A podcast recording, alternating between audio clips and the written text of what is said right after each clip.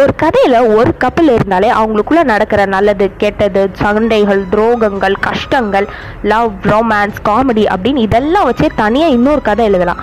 அதே ஒரு கதையில் நாலு கப்பல் இருந்தாங்கன்னா அதில் ஃபஸ்ட்டு கப்பல் நம்மளோட ஃபேவரட் அஷாங்கி பேராக இருந்தால் எவ்வளோ நல்லா இருக்கும். ஆமாங்க இந்த ஸ்டோரியில் ஃபர்ஸ்ட் லீடிங் பேர் நம்ம அஷாங்கி தான். எல்லாம் கடலோட setting second leading pair the world famous reel cum real couple Suriya Jyothika அவர்கள்.